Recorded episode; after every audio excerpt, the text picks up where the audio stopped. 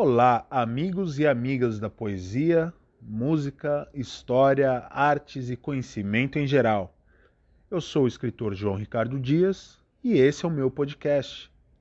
Vamos dar início a uma série sobre literatura e música, essas duas artes que estão intimamente relacionadas.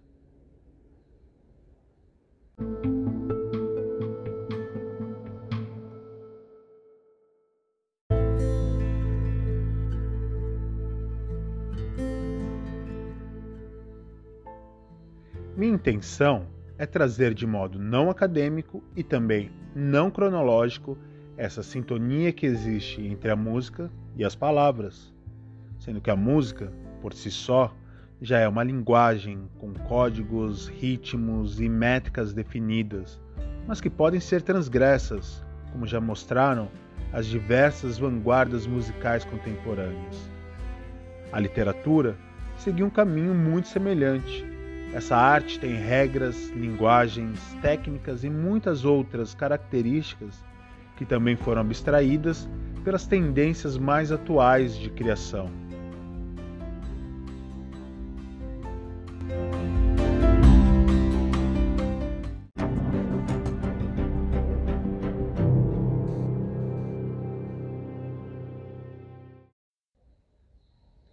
Eu trago para abrir essa série um compositor erudito alemão que ficou marcado pela forte influência ao nazismo.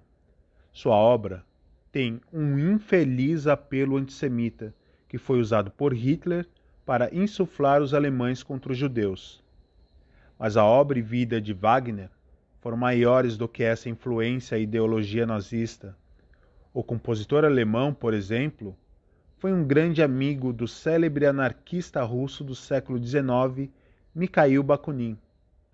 Ele participou ativamente da luta operária de sua época, inclusive escrevendo um poema conhecido como Saudações Saxãs aos Vienenses, no qual parabeniza os austríacos por terem feito o imperador deles fugir. Sim, então o primeiro mito sobre Wagner cai aí. Ele não era um conservador, monarquista, que lutava pela ideia de tradição. Não, pelo contrário, ele se alistou na Guarda Comunal Revolucionária, inclusive pegou, as, pegou em armas na luta contra o regime. Mas nosso objetivo é falar de literatura e música. Então, não podemos deixar de destacar a ópera conhecida como Der Ring den Nibelung, ou O Anel dos Nibelungos.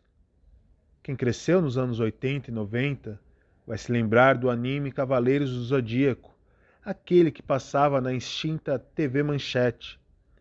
Esse desenho teve uma saga que teve como mote a mitologia nórdica, com personagens como Siegfried, Odin, Freya.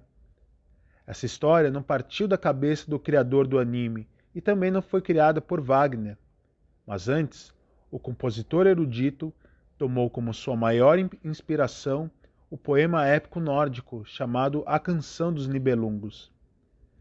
Acredita-se, pelos registros, tratar-se de um poema muito popular na Alemanha e Escandinávia medieval. A primeira parte da epopeia tem como foco o herói Siegfried, e a segunda parte aborda a vingança de Kriemhild. Vou ler uma tradução de uma das estrofes do poema, presente na Wikipédia. Nesse trecho é feita a descrição da Kriemhild, que o tradutor renomeou como Cremilda. É assim.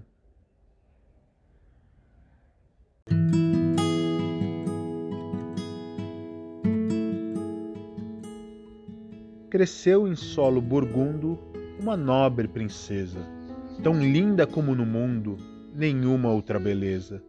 Cremilda era chamada uma mulher bela, muitos valentes tiveram de perder a vida por ela.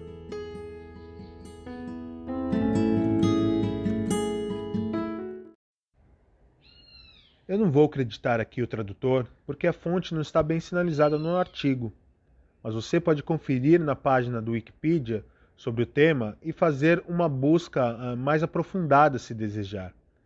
Quem é ligado ao universo do fantástico, que tem como um dos principais autores J.R.R. Tolkien, vai identificar muitas relações entre a canção dos Nibelungos e a saga O Senhor dos Anéis, já que ambas têm no enredo a presença de um importante anel. A ópera O Anel dos Nibelungos levou cerca de 26 anos para ser concluída e sua tetralogia tem um tempo de 15 horas de execução. Nessa obra, nós encontramos uma das mais famosas passagens musicais da história, a Cavalgada das Valquírias. Com certeza você já deve tê-la ouvido. No meu perfil do Spotify tem uma playlist específica para esse episódio.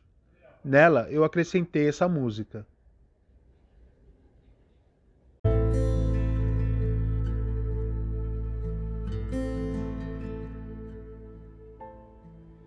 Richard Wagner é considerado pelos estudiosos como um compositor romântico.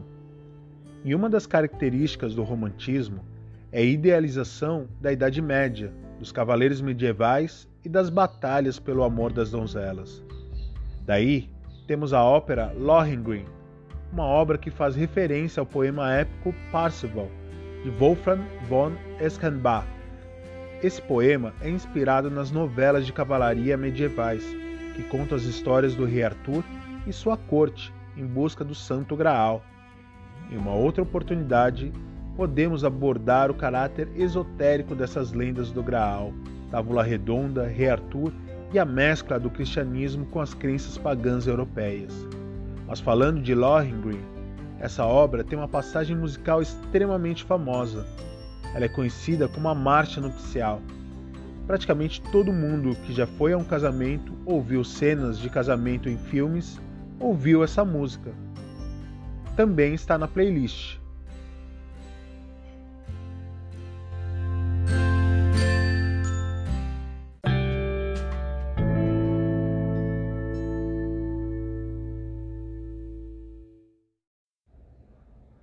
A crítica musical erudita classifica a ópera Tristão e Isolda como a obra-prima de Wagner.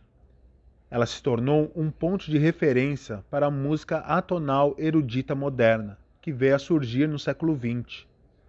Só para não deixar muito vago, a música atonal é bem complexa de ser explicada e ainda mais de ser compreendida. Para maiores referências, você pode procurar por música dodecafônica ou pelos músicos Arnold Schoenberg ou o brasileiro Arrigo Barnabé.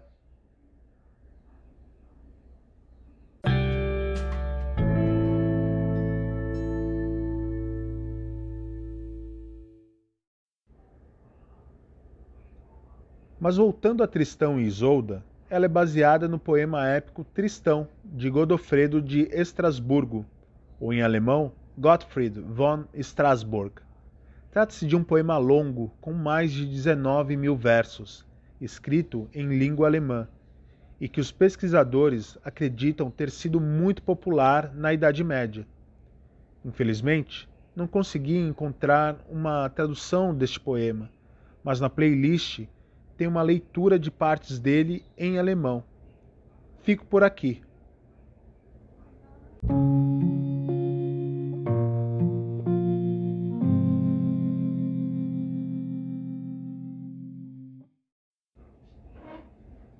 Você pode me encontrar nas redes sociais procurando por escritor João Ricardo Dias ou escritor J.R. Dias. Tenho um trabalho com poesia, lancei agora em junho de 2021 um romance de suspense sobrenatural chamado Acha Negra. Sou palestrante e faço comentários a respeito de literatura, arte e história. Então, se você gosta desses temas, me adiciona. Um grande abraço e até!